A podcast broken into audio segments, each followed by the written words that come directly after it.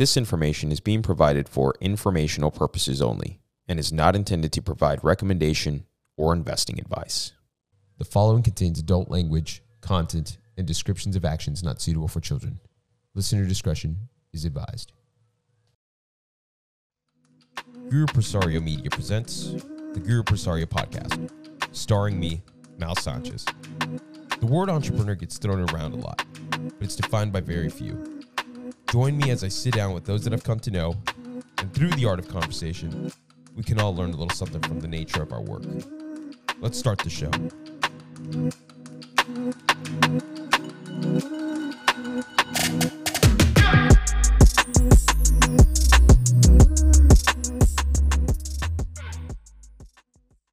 Nice. All right, guys. Welcome to the Group Sorry podcast again, episode 22. I'm actually here with my co host, Matthew Duke, as you guys know from the Duke Law Firm.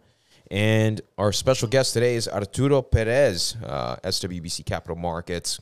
Great friend of mine. I'm excited to have him here. Uh, both went to UIW, represent Cardinals, and uh, it's just good to be here, man. I'm going to let you introduce yourself, Arturo. Give, it, give us your background. Um, yeah, just tell us a little about yourself.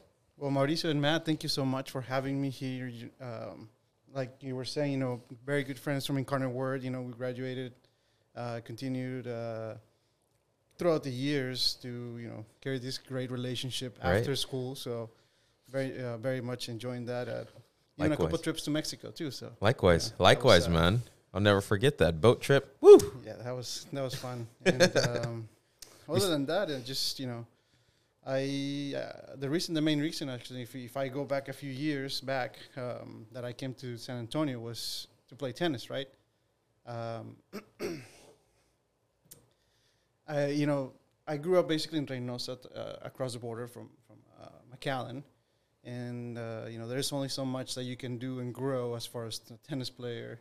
Right. And so the next thing, you, my two options were basically Corpus Christi, um, to be a Flour Bluff, uh, I don't know the high schools over there, or to come to San Antonio and uh, actually go into Judson High School. And That's so- right. That's where you went. yeah, that's correct. So, long story short, you know, uh, there's the uh, John Tennis Academy, uh, John Newcombe Tennis Academy, up in New Braunfels, and that was perfect. I'll just go over there and play some tennis, and so I ended up going to Judson. You know, uh, a bit of a sh- uh, cult- culture shock because I haven't been, you know, from living in Mexico. I mean, you would think it's a border town that it'll be, you know, more you're, you're a little bit more exposed than if you go down into the, you know, the internal parts of Mexico, but Right. it's still, you know, it was great. It was uh, eye opening as far as, you know, uh, I guess adapting into the culture. And before I came over here, you know, my, uh, as far as the language, I mean, I, I um, my learning of the English was uh, two days a week, uh, you know, Yeah. growing up to you know I would go take some uh, lessons and you know then I came over here it was all fine and dandy until you start opening like a, a biology book and you're like oh my goodness Or I got to present. I got to give a 100%. presentation in English now. yes exactly or you got to through some chemistry and you know it's like okay well this is might be a little but no it was a uh, fun you know adaptation everybody was so warming here in San Antonio I've been now in San Antonio longer than I've actually been I was doing that math the other day you know I was like I've been in San Antonio for 17 years or 18 years, and you know, I, I came over here when I was 18, so now you know, I live here longer than I actually lived in Reynosa, so that was, Right. uh, you know, I passed that threshold, and I enjoy, and I uh, had some opportunities to go out of town or go to different states and different work, and it just San Antonio has been treating me pretty well, you know, started my career um, with the smaller firm, you know, um, we were doing it into watches and diamonds, you know, Right. brokering, you know, so you kind of started the broker business in there, Right. uh, dealing with some people in New York, and then eventually I decided to go. Uh, you know, I always had that uh, feel for uh, finance, right? So I jumped into Frost Bank, um, very good company. I you know I love working with those guys as well. Uh, learning curve was pretty fast, uh, just you know from everybody in there. And other than that, you know, one thing led to another, and ended up being on the capital markets uh, side of the, of the of the bank, starting with the bank's portfolio, uh, dealing with uh, mostly municipal bonds and uh, some of the treasury instruments that you know the bank invests. And so from there, you know, we the, the trading the, the uh, trading desk is it was the same as the portfolio side. So you know I was able to catch on on both of the on both sections. You know the on the buy side as a credit officer that I was, and into the trading and underwriting um, for for for the for the bank, right? Excuse me. And um, from there, you know, we we continue to, to grow. We continue to learn a, a lot, probably a little faster than most people, you know, taking the industry. And uh, just this opportunity, great opportunity, came up, and decided to, to jump in with the SWBC. Said, you know, those guys had a great platform as far as the name, as far as being local, as far as you know, the presence in the community. I was able to um, basically jumpstart the underwriting desk with SWBC. So before they they didn't run an underwriting desk for municipal bonds at SWBC here in San Antonio. Correct. They did not have the underwriting side. They just had a secondary market trading desk. Very robust, very, uh, very. You know, they process over 500 trades a day. Uh, you know, all size. You know, anywhere from five bonds to you know two million, three million pieces, uh, and just the the distribution is very robust. So, I was able to, and you know, with the, one of my coworkers there, or the, the guy that basically poached me over, you know, told me that, you know, show me the platform, show me what they were doing and you know their intensive expansion and i said well that, that matches to you know this would be a piece that you know uh, fits- Segmented. segment to kind of uh, fit in perfectly into the into the puzzle i guess you can say That's phenomenal, man. Because like a lot of people don't don't think that that big corporations that's how money that's how money kind of money moves happen. And ideally, I mean, you came from one, went to the other, jump started just by you know the very knowledge that you had from the previous experience, and look at you now running the running the municipal bond desk. Yeah, so the underwriting desk is uh, it could be you know we started with the there's two ways that you know uh, municipalities can issue money you know raise capital uh, basically via a or there, there's more than two but you know the, the core two ones um, it's via competitive. So they put out the bid basically for everybody to put in their best rates um, you structure the deal and all that good stuff. Or they go negotiate it right where the, you have an investment banker the banker calls on the municipality uh, shows them, you know, uh, some opportunities for either refinancing or where the borrowing rates would be at, at this current market. And you know, we started with the competitive side because you know it is fairly accessible and uh, not you know there's not that many new players around, so it's a bit kind of small circle. You kind of feels like a big big circle at first, but it's basically the same guys doing you know. So it's it could be sometimes kind of hard to break through that because you know you're the new guy on the blog. You know, they're like, "Who's this guy?" and you know what's, what's happening over there, and you know. But you know, I guess um, I was t- I was talking about this the other day with somebody, and I was telling them, I was like, you know, kind of feel like that when I first moved over here from Mexico, and they're like, "Well, who's that guy?" You know, especially and I'm a tennis player too. You know, I experienced the same way where like this guy's coming in from Mexico and. Who is he? I mean, who? So I'm not new to kind of people asking, uh, Right. "This guy is coming in." this company's coming in, and so it's uh it's a process for sure to to be and to continue because there's obviously a lot of challenges. You know, we try to celebrate the small victories, but we always have a big goal in mind, and that's the only way to continue to go. And, you know, you have you know those challenges could be a drag, but you just gotta continue fighting through the, you know, um, the, the, the challenge, right? Right. In that competitive space, so when you guys were building that competitive market, you guys are dealing with what more competitors in other cities like Dallas, or are you dealing with like New York, California? Yeah, so the main competitive desk, they're basically in New York. You, know, Yeah. you have the big. So you got the big guys then. Yeah, you on the especially on those bonds. Uh, you know where we're most actively uh, bidding, it's in New York uh, bonds and uh, Texas bonds. Basically, that's where where we come in the most. On uh, for all the New York uh, bonds, you have all the big banks coming in, you know, bidding. Depend even on the they're reaching down to the small deal size. Where like you know you guys don't need this deal right here. Really? right. Now, you guys structuring it on, are, are y'all targeting infrastructure type project bonds? Um, are y'all looking at just refinancing general bond work? I mean, what do y'all, do y'all, or all of it? on the on the competitive market, uh, you know, you, you see both. You see either tons of refinances going on, especially right now with rates so low. Uh, they can um, basically you know, call the, the, the old debt with the higher coupon Right. and, you know, uh, basically use the, the current levels. Right. And when you're on the competitive market, uh, you know, competing, you know, like with the Citigroups, Bank of America, Fidelities, when the largest, you know, balance sheet on, on, on the planet, Older. Yeah. um, those guys, uh, they can be a little more aggressive than uh, to, to move those bonds or even to hold those bonds because they know they're, you know, uh, they can speculate a little bit more, you can say, yeah, saying, well, rates are going to go Yeah. down or we're going to go up. But for us, it's more of a uh, quick turn into, you know, placing those bonds. Yeah, it's fascinating. I mean, today it's Friday, June seventeenth. What are we? I think you're right. Okay, so somewhere around there. I mean, interest rate, the the the, uh, the curve is flat, and stocks for the banks were getting destroyed today. Yeah, they're down ten percent. Since It's the worst week since. January, right? It's hor- uh, it's probably. I mean, for the banks, it's probably a worst week in a long time for them, or for quite a while. But again, so it's interesting that y'all are in this market here, local, you know, community partners in that market. How do you guys see the future for that market as you're competing against those big boys that may be, you know, a little bit ahead of their skis um, because of their size? How do y'all see that? Yeah, so we, we try to focus a little bit on a, on a niche market, right? We try to find some deals where we can be aggressive and through relationships that uh, on the competitive is basically if you pay up, you know, you pay a, a little bit more than the other guy, then Right. you get the bonds. But to grow the um, on the negotiated side, on, on the other side, where you have to go and talk to municipalities, pitch the company, uh, pitch you know the, the capabilities.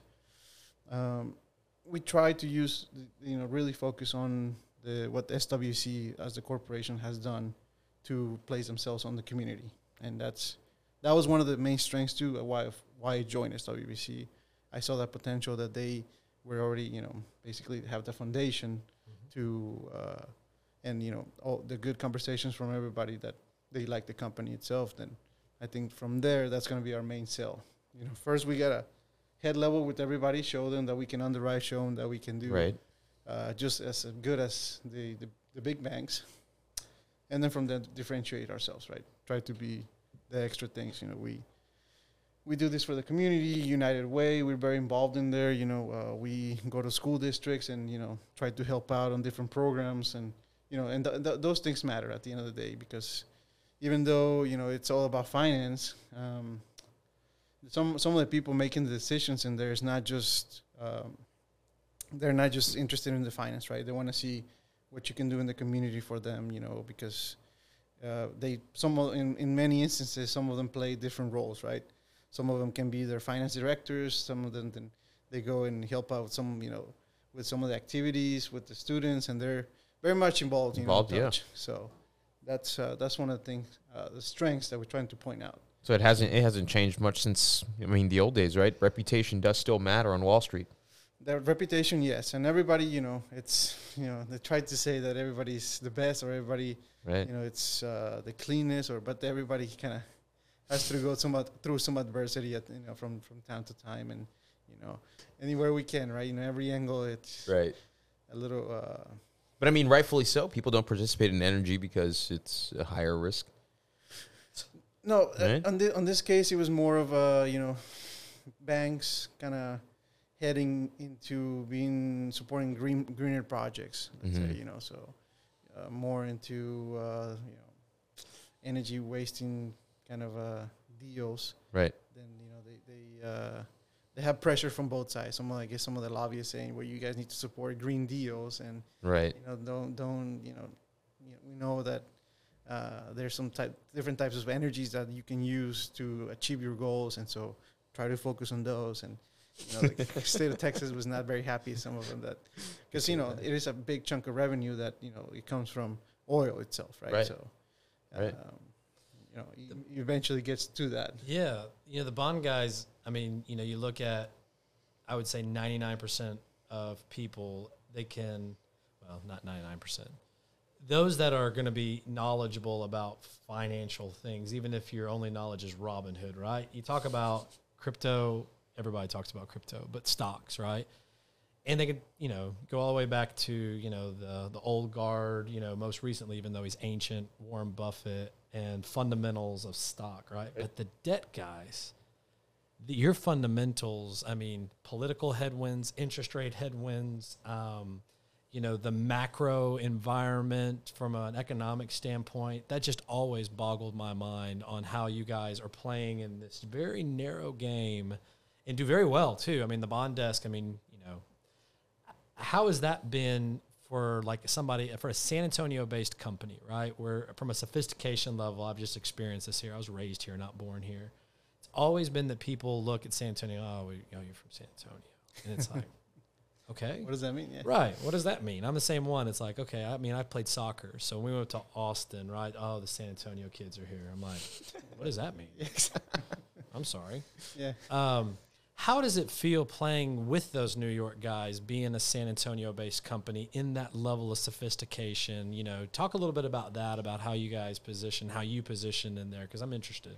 Yeah, so it is definitely obviously you know one jump first. You know, uh, coming in from Mexico, moving over here. You know, especially like a border town, and then you know kind of mingling here for in San Antonio, and then eventually mingling with those guys in New York because the major the majority of the brokers are, are based in New York. Um, it is a, a bit of a different, you know, can, they do kind of have their their own group kind of thing. Um, luckily, you know, the major I'm gonna say like 50% of the guys that I work with they're from New York, so they kind of give us some uh, some Insight? insights of you know what's going on, and you know, and you know, eventually kind of pull you in a little bit. And but no, there's a lot of them. They're pretty, uh, you know, friendly, and you know, kind of yeah, invite you over. You know, we'll do this and that, and um, yeah, but some of the other guys is just the same guy, so it's kind of tough to kind of break in into their little Right. circle. But at the end of the day, it's all just you know whoever.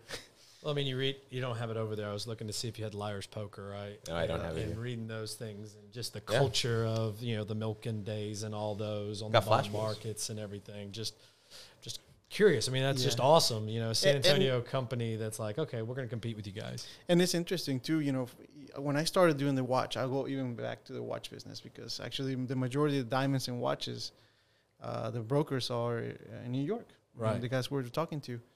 And I remember doing a, a watch deal uh, for, you know, maybe it was like a $80,000, you know, Patek Philippe. And, you know, he, the, uh, we, we finally found it. We've been hunting because they're not easy to find, right? And uh, the deal fell down basically because they were trying to charge us the shipping cost, forty-five dollars. and you know, my guy over here was like, "We're not paying that." I was like, "Serious?" Oh, oh the beautiful testosterone, man. Good old So- ego. So that transferred pretty well, you know, into the, you know, I've seen trade now, you know, it's not a big deal now. Fall for one basis, you know. I mean, the, like you were saying, market is so tight Right. and it's just so you know precise on that that one basis points it is a big deal. So we talk about here in cents, right? Twenty five cents, you know, broker's fee, forty cents, fifty cents on on the on the dollar, and you know I've seen tr- big trades fall through because nobody wants to pay that, you know. Or, Right. You know, they're you know you're gonna capture you know X amount of P and L, but it's just more about showing you because I've seen it when we f- when I first started my competitive at, at uh, uh, uh, I guess underwritings. If you give concession, um, because you have to, you know, sometimes you have to give out concession, right? if you kind of people see that you're giving out, you know, let's say this example, uh, three dollars or four dollars in concession, Yeah. then the next deal, even though it's you know a much better deal, they want to be again four dollars. You know, so we Get have you know, I. I had to get used to kind of the, the fighting back or pushing back, or I'm not you know sell you know cheap selling my bonds and keeping them. Uh, so it, it, it's a bit of a As a Well, negotiator, I'm that guy. I'm like, hey, you gave me 350 over there, so what is it, 450 today? exactly. So Because I already know I got 350. I'm going to get at least 375 out you now, so I'm going to start at 450. I'm that guy. Sorry. you have to be that way, you know. Yeah. And, and, yeah. and uh, as an underwriter, you know, uh, it's a little bit. I do play different caps, you know, uh, because once you underwrite those bonds, you know, you how the process goes. I put a, on the competitive side, I put a scale. We send it out to investors in the morning. Basically, typically most of the deals are due around 10 Central, so 11 uh, Eastern. Uh, those orders come in about 10 minutes before the deal's due, and you know we use a software. And uh, when you know the, the time is clocking down, as soon as the time is over, you hit your, you know you have to hit final bid. But as soon as the time is up, you know right away who wins the deal. Right. It could be you know, five hundred million dollar deal. It could be a two million dollar deal. But right then on the spot, you know if you want it or not. So it's That's kind of cool yeah. Right. and nerve wracking. I know. So you probably probably go back to look at my Apple Watch and you know my early days when I was competitive bidding and you know those every time in the morning around nine fifty five my my heart is like. but now I got used to it. I just lay back and I'm like, you know, get it. All right, next one. You Not know. much you can do, right? Yeah. The button's going. It's like either it is or isn't. So at some point, I do become a, a secondary trader as well. So not just the underwriter. I'm also managing uh, my my debt book that from the from the leftover bonds that Right. that we carry. Unique. Um, takes us to our next kind of point is uh, the state of the U.S. Texas economy post pandemic. Right. Uh, I've read an article in the Economist this past week. I think I told you about it this earlier earlier yesterday, but uh, that f- always following a um, an epidemic or pandemic, you usually see a boost in ex, you know ex- expenditures or people spending money or going out more. Uh, what what are your viewpoints on the state of the U.S. economy, Texas economy, and then of course the post pandemic boom, man? Yeah, I mean, so I was, you know, it's kind of funny. I do kind of when I'm having trouble sleeping, you know, sleeping at night. You know, I, I like to uh, tune in uh, to what uh, Lacy Hunt is saying. I don't know if you guys are familiar with Lacy Hunt. I'm not. He's you know he's basically the biggest uh, bull for bonds in the history, in which that trade obviously has been paid off. I mean, interest rates have gone, you know, down from you know I don't know three and a half percent since I can remember on the ten year bond to where where are we today? Like a one forty five. We'll take that back to the 80s and look at that, you know, the 70s and look at that drop. You're going from double digit to single digit. So, exactly. yeah. So he was, you know, so he's been his trade's been spot on, and you know he he's got some good points and good. Uh, he's very much uh, an economist, right? So I like to hear from what he's saying, and obviously the correlation of where the economy, you know, how good the economy is, it really directly correlates where kind of our rates are are doing at certain period of time. So. So the, the, uh, the you know the hot topic right now is the inflation trade. I, you know everybody is thinking you know what uh, is this going to be transitory? Is this going to be uh, here to stay? Are we going to keep seeing that? And you know from from mo- most of the uh, I guess short term traders, uh, they see that you know to stay at least for the next three to you know first quarter of the next year, right? So you're going to see that because of the supply of money that is out there, you know, from the from the Fed, you know, low interest rates. Um, but that to, that that to, that could be very superficial, right? So as soon as that runs out, you know, on this past Wednesday, the Fed, uh, the new dot plot came out, right? Right. So that you know, you see the shift of um, the where you know the, all the members voted uh, moved up sooner to, to towards uh, a hike. Right. So they do see a hike in uh, 2022, two hikes actually, uh, which it kind of left everybody uh, pretty surprised because you know if you, if you think about it, the Fed has multiple you know tool, tools on their toolbox, right? They they can do different things, Right. and one of the things. Um, one of the things that everybody always talks about as uh, first uh, defense is, you know, let's cut rates. Let's you know bring the Right. rates down. Well, I mean, what if another, you know, uh, what if another, you know, financial trouble comes in into play, and you know, we have, you know, our one of the fa- my favorite tools is, you know, go back to zero. I mean, what are we gonna do right now? you know, we're Right. already at zero. So Right. uh, i- it's everybody's a bit troubled on, on that end, and pretty surprised that they were not talking about tapering first. You know, they start talking about let's, let's hike some rates. But so, some language did come out about tapering, now from their yeah, from their 120 billion a month program. Correct, and you know the, the conversation is there, so uh, that was a little more presence. But but to your point uh, on on the trade uh, on the short term, uh, the, in, the the basically the shape of the curve got flatter, right? So you went from 145 basis to about 110, 105. This morning, I think it might have been closer to 100. Yeah. Uh, so you know the curve is getting flatter, and what is that doing? It's just basically pricing in two hikes, right? The market likes the, the bond market likes to price in Yep. As much in advance as possible, and uh, and that you know correlation. If you want to talk about munis a little bit more, that it was a direct correlation. So there you can see as well, you know, five ten basis point move on the front end uh, on the municipal market as well. So, you know, I know you're in the municipal market and going back to my days, I have a master's in finance, so it's been a while. I don't get to usually talk about this stuff, so I'm going to nerd out a little bit. Um, you know, what's interesting is it's, you know, it's the risk free rate. And so those are moving up. But in the muni market, I'm wondering, what's your risk profile? What are the risk out of there, you know, to your actual interest rates? Um, especially given the fact that you've got so much money pouring out of government, local, state, national, we already talked about.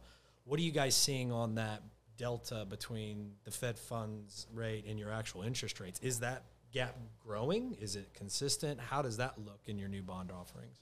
Yeah. So, so first, you know, the first thing, you know, the majority of the issuance of uh, municipal debt is tax free, right? Correct. So that changes So a little you, bit. you- Yeah. You, you got to price in a little bit the taxable equivalent. Right. So if you compare it to a corporate bond, right? So Right. you know, if you look at a single A bond, corporate versus a single A uh, municipal, you got to calculate your, your tax rate, right? So Right. that's one of the things. But if you're talking about basic basis points themselves, a one-year bond on Wednesday, uh, I'm sorry, a one-year bond on Wednesday, AAA, was yielding about four basis points Okay. on a you know on a 2022 maturity. Right. Uh, you know, uh, basically 11 to 12 months Right. that's where that's where it is. So it's pretty low. I mean, even if you, but you look at treasuries, right? So what is one your Right. your, your bill is is, is uh, yielding about six basis points as well, and you got to Right. pay taxes on that, right? Right. Right.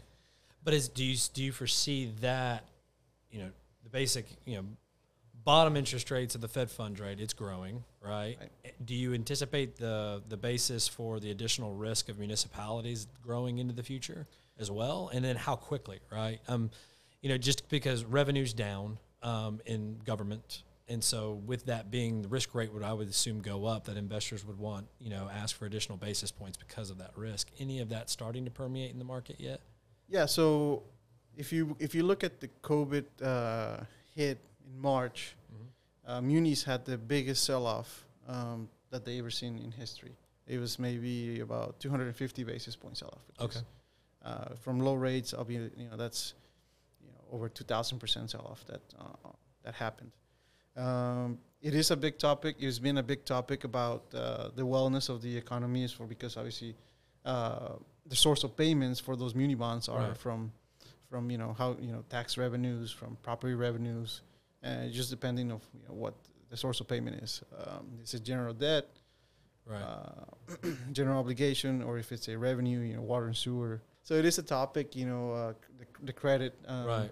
and and the premiums, that, like you were mentioning, you know, the spread Yeah. has been added into that, and as soon as you know the market recover after the initial COVID uh, shock in March, um, this time around, you know, compared to the 2008, uh, municipalities they have a lot more reserves on their um, on their spending uh, budgets and funds.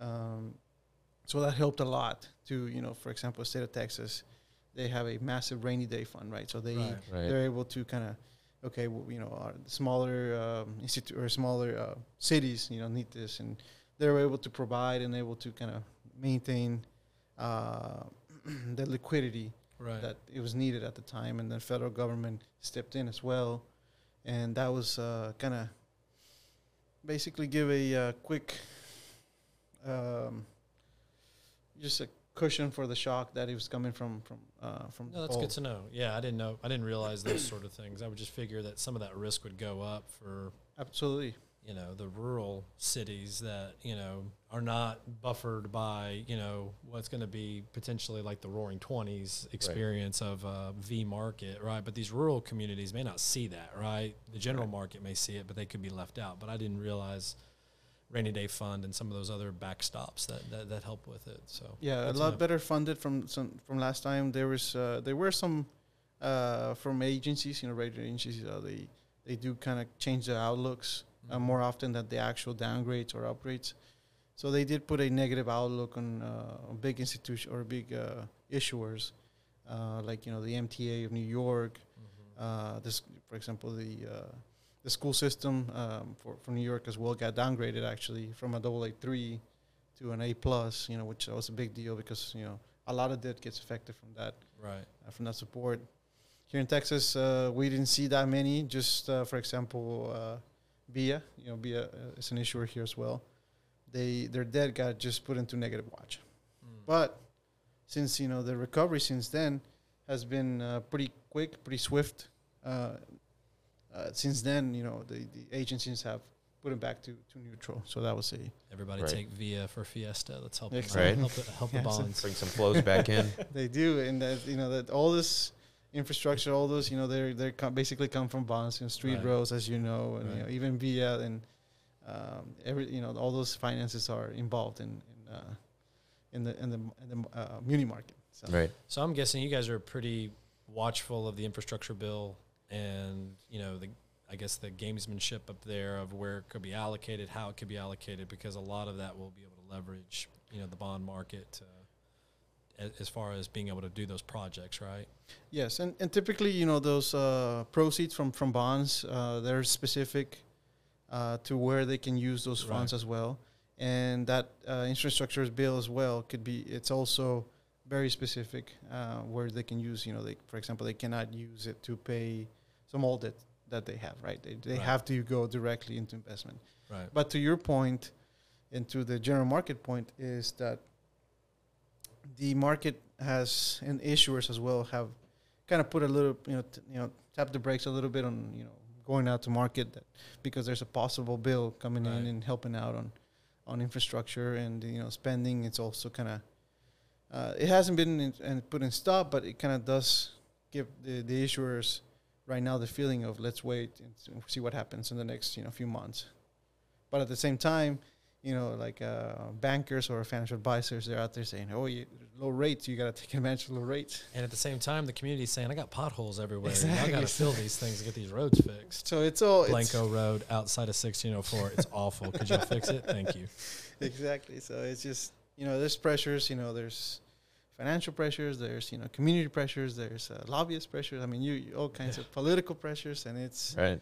you know you got to be able to balance all that out and you know that's you know we, we have we, we we're trying to grow as well uh, we're leading the way on uh, public finance on the negotiate as well and i know when we try to see you know talk to some of the city managers and some of the commissioners and, and, and so on they i mean we see it on the news and then all of a sudden you know we have a meeting set up with them and then you know next day we you know you got meeting got moved because you know Right. as you've probably seen on the news, this happened. So okay, yeah, no, that's not.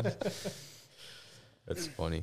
Um, takes me to my next point, right? Is so the average person doesn't think about interest rates like guys like you and I think of it. Um, they're usually just based on you know their their information on housing, what's affecting real estate when it comes to real, uh, interest rates. So give us a little insight how interest rates affect the actual economy and and you know the normal person that doesn't necessarily think about.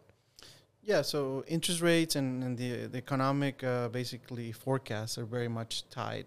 You know, we we see the every day there's um, about anywhere from four to ten um, publishings of you know you know jobless claims. Uh, you have a new job report. You have uh, construction reports, and we see those every every morning. Basically, get published uh, around seven thirty Central Time, and you see that on, on the screen if you have a treasury screen pulled up.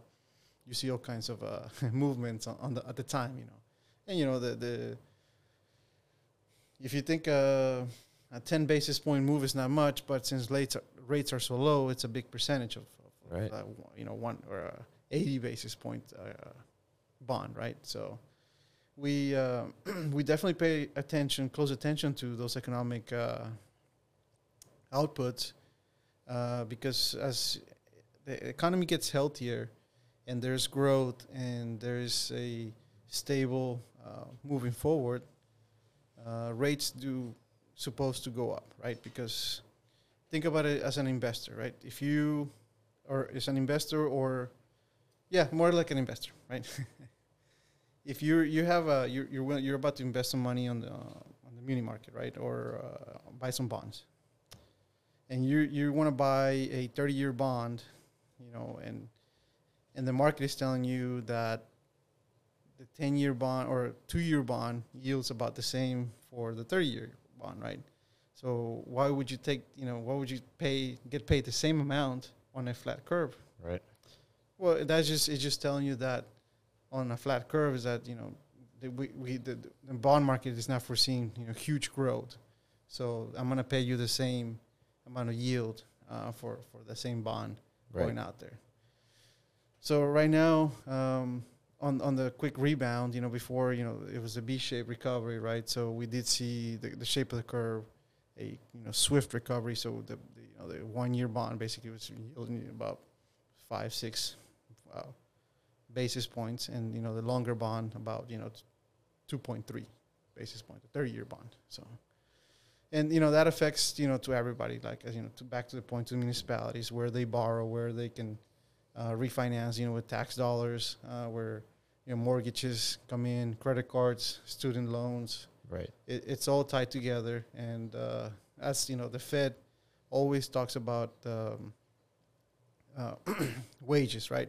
So that's one of is also tying back to uh, to inflation because if wages are not able to keep up as well to you know rising price, you know, costs of uh, goods, then you know it's not gonna it's not gonna continue to grow. The demand is not gonna be there, and therefore you know it, it could be the case that it's transitory inflation. Right. So, what do you think? We had um, um, we've had a couple of guests. and We talked a bit, little bit about labor on this podcast and the difficulty of finding labor. And I know from wage inflation, you typically are looking at that when unemployment is extremely low to non-existent. However, here we've got a large unemployment number, but people for some reason Texas is getting better and not working. How do you see in your role inflation with regard to wage inflation, which will then ripple, you know, trickle down, trickle up, whichever way it is, to greater inflation as the cost of goods skyrockets because of the labor costs? Any of that getting priced in, discussed? Y'all are seeing? Yeah, so that that's definitely a topic that you know uh, we do go through so many headlines whenever all these topics come out. You know, you have you know uh, people kind of scratch their heads when they see you know high unemployment rate, but then you have all these job op- openings, and you're like, well, Right. there's you know there, there there's a mismatch there, right? Of you know what's happening, and so uh, a lot it had to do with the stimulus. You know that you know people were getting in some aid from from the state and the federal government, and you know we're still yet to see that. Uh, how does that play out when they kind of shut that off? Right. and you know people do have to go back to work uh, and it is important for for companies on wa- on the wage side that that really um, I guess match the the on the inflation side because I mean on a personal level I, I've seen where uh, the cost for example if you have a kid and you know you, were receiving this check and you know it just make more sense that instead of taking your kid to um, daycare right. I mean, at the end of the day, that usable income that you have is is not that much from what you're paying on you know Right. on that. So that you know, some small stories that I see more on a, on a personal level that it really helps you understand of uh, why people are not going back to work and I'm just receiving this check instead, and uh, you know, Right. I, I have to let I have left the same amount of income, you know, disposable income to to go back out there and you know, and so Right. that that kind of makes sense to me, right? Right. Um, it's pretty funny in the news in the past year or two years. We've seen a rise of Wall Street meme accounts. Specifically, I mean, the market is reacting to it. I think it's it, it's definitely not the same investment world that our parents grew up on, or that maybe that we grew up on when we were in college.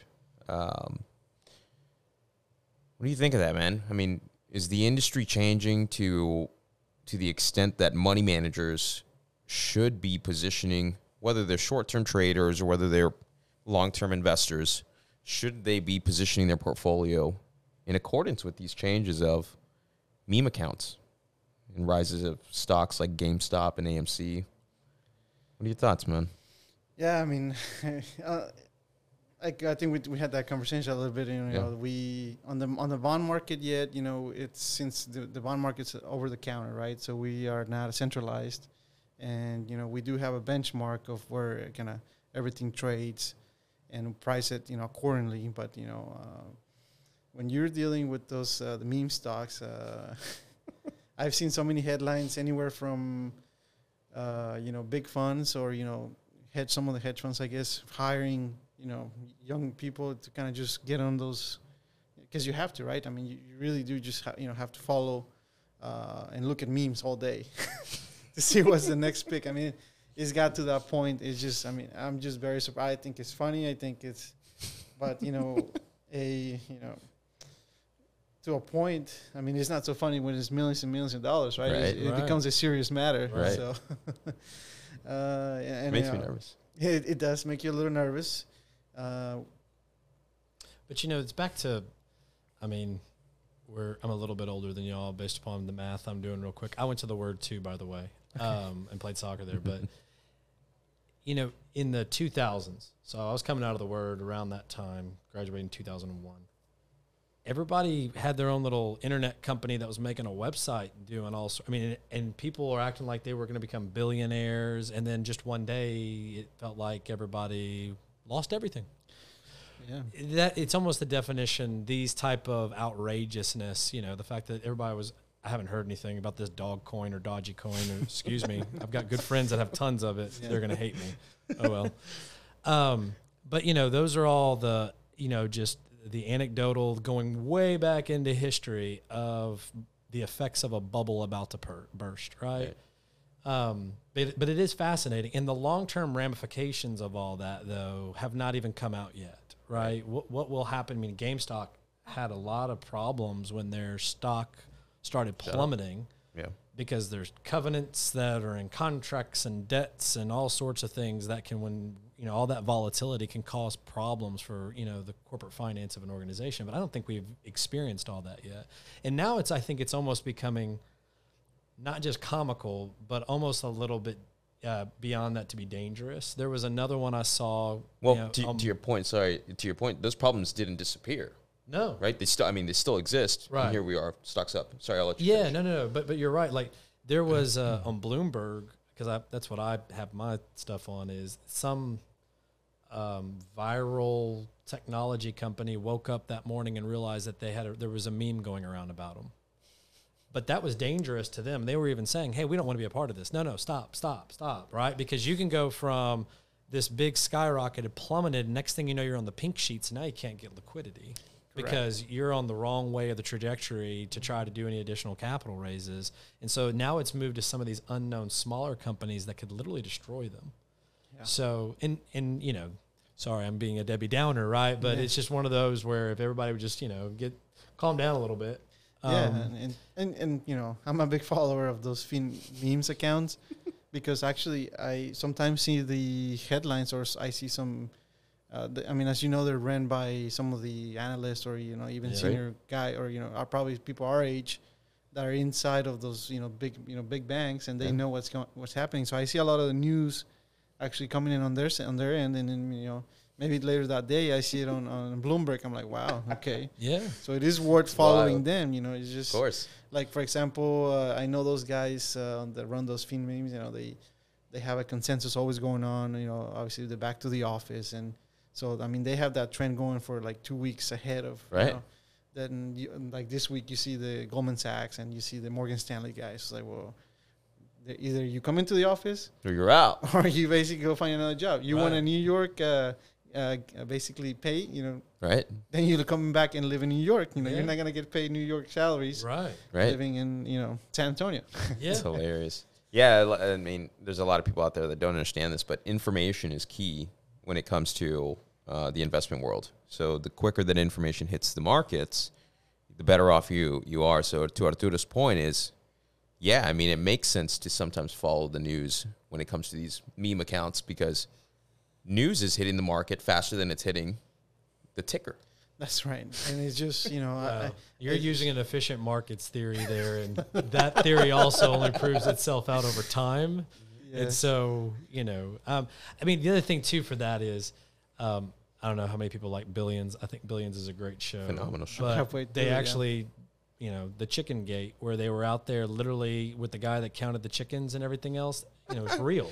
It was actually real. Then he died, or what happened? He, he Um, died. I don't know that he died, but they were literally counting chickens and underrating, reporting the number of chickens on the eggs thing. I mean, Right. and so to this point is that information is is actually smoke and mirrors in some circumstances, right? And the meme game is one of those smoke and mirrors, right? Right. The hedge fund guys know exactly what one's going to meme. They've got their positions locked in with all their algorithms, and then they just sit back and go, social media hit, Go. and Right. then they they get it and you know, so it, it's interesting. It'll be interesting what kind of um, regulations, going back to what we were saying earlier, come out of what is ending up being market manipulation to some extent for this. Yeah, and and, and some other points that uh, that I see coming out from from this whole meme thing is obviously you know you have the younger people, like uh, teenagers basically. Mhm. Right. Specifically, uh, I saw Fidelity has a platform now that you know you can put your you know real information because apparently a lot of people were you know that there's a I guess there was an age limit. Basically, teenagers uh, are allowed now to to trade on their accounts. Oh wow, All So right. that's gonna be fun. That Let's just let's just hope there's no big money moves there. yeah, and so Let's hope that dad with the yacht doesn't say, "Hey, uh, Here you go. Right? Here, here's a here's a you know Here's your 50 new mil. login. Go ahead, play. and, and so you know, uh, I, I mean, I remember one of my very good friend of mine. You know, uh, he's the same age as mine of, of me. Sorry, um, and he was uh, he's originally from Reynosa as well. Actually, we went to school there, and I remember him telling me in 2000, probably 10, 2012, about uh, Bitcoin. I was like, oh man, Right. I was like, wow, yeah, is this is the future? You know, this is the uh, the coin and this and that, and it, you know, cryptocurrencies are gonna take over. I was like, well, there's no way because of the financial system and all this, you know, this and that robustness. But it, you know, and at the, at the time we were a bit younger, and you know, you, you explore, you know, different things about uh, makes you know ways to make money or you know the the technology that is involved in, on your world that coming through. So I definitely like to, you know, for that reason, you know, obviously the, the- from their they're funny and you know keeps you entertained. but they do have some ideas that come through there that you know I don't think uh, we can afford to miss out on you know Sure. seeing what the, what, what the market is kind of Sure. heading and pick up a few things here and there. right, Um, But any in any other innovation wave that's coming through in cryptocurrency in some form is permanent, right? But the question is, what is its permanency? It's not a replacement for the dollar, right. right? I mean, that's just not going to happen. But it's and which currency, right? Going all the way back to Roman law, and you know even before that, right? You had the gold coin minted with the current ruler, right? And then suddenly the old ruler that wasn't any good anymore. She had to go melt it all down and put it in another one. And you could have like five or six different currencies out there. It's not going back to that. Right. No way. That's inefficient. That's inefficient. You know, right. that, it's just not going back. Yeah. I don't think one with a dog is going to be the one that, that wins out, but maybe I'm wrong. Maybe we will have the Elon one Musk that's will the dog. disagree with you. Uh, Yeah. uh, today, and then maybe tomorrow he won't disagree with me. I mean, that's an interesting thing about that one too. Anyway, now I've lost probably about 20 Facebook friends out of this Oh, man. conversation here. I'm Oh, sure man, you gonna lose more. um, didn't have many to begin with, so I may be down into the negative by the by the end of this. But um, what's interesting though is you know I have a young uh, teenager and teaching him now about fundamentals. Right now, the market, in my opinion, you're Mr. Fundamentals, right? I mean, the the bond The bond market is market. fundamentals every day, all day, because it is over the counter, right? So you are dealing with a limited pool. It's less market manipulation, not no market manipulation, but less. That fundamental knowledge, I think, is going to be an issue because you know he thinks dodgy coin is exactly how you become a millionaire, right? And it'll be interesting to see over the coming years how the next generation is going to understand market fundamentals or not, right? And what those new fundamentals could be. Yeah, I mean, textbooks are definitely going to change. I'll say that. Uh, I would say Yeah, this- curriculum is definitely going to change. the, The cryptocurrency, Right. and the blockchain, and all that stuff. It's gonna, it has to be in there, Right. Sure. There are ripples. There are ripples in the economy and ripples in policy. I mean, the Fed just announced they're what starting a cryptocurrency segment. I think Yeah, this was maybe like a month ago. So I mean, we know that there are ripples in the economy. There's ripples in policy in which the Fed mandates into its actions. Um, so yeah, textbooks will eventually change. I agree. But will Warren Buffett and those guys will will they pro- will that prove out? No, I don't. I don't, I don't think. fundamental long term investing is it are you able to still be successful with fundamental long term dividend type play investing like you know I think so because you, says we can as a value investor, you're still looking for value. You're not short term react. You know, you're not taking short term reactions in terms of market. Yeah, you'll reposition every now and then, but it's not. I don't. I don't think in in hindsight that the value investor gets affected much. Yeah, and, and that obviously comes into play where the question is always, you know, your portfolio balance, right? The 60 40, Right. you know, because you see the yields are so low and then you see the attractiveness of equities, or attractiveness of cryptos, and the returns in there. And Right. People Right. people want to you know start asking the questions like, well, do I need to change my strategy? Do I need to? Do I need to have crypto as part of that sliver or not? I don't Right. know. So Right. it's I don't know. Yeah, I mean, um, yeah, I won't get too much into it. The regulators are probably watching. Yeah. I'll keep my mouth shut. All my clients, we're not. we're- We're doing, uh, you know, pi- private placement Right. stocks. We're not getting into IPOs. That's somebody else that's doing that. Yeah, so I'm no, not worried about it. Um, so you, you- I mean, as as I like to in, insert in every episode, Arturo is uh, we have a younger audience that watches, and of course, you know, some of these some of these individuals either either at a crossroads where they don't know where where they're going in life, or maybe they're looking to take the financial side of things and and tread forward on that. What advice would you give to you know specifically, let's say the college student that's studying finance right now and that is seeing all these changes in in the market? what advice would you give them in terms of their career and and you know maybe a word of motivation or encouragement Yeah, absolutely. And you know, that, now that you mentioned that, you know, I enjoy going, for example, back to Incarnate Word. That one of our professors, you know, he Right. kind of to invite me to go To speak- Moreno? Moreno, yes, Yeah. to his uh, finance class. And you know, I, I like to there tell them uh, more than anything, you know, where I know, right? This is where I know right now. This I know uh, municipal finance.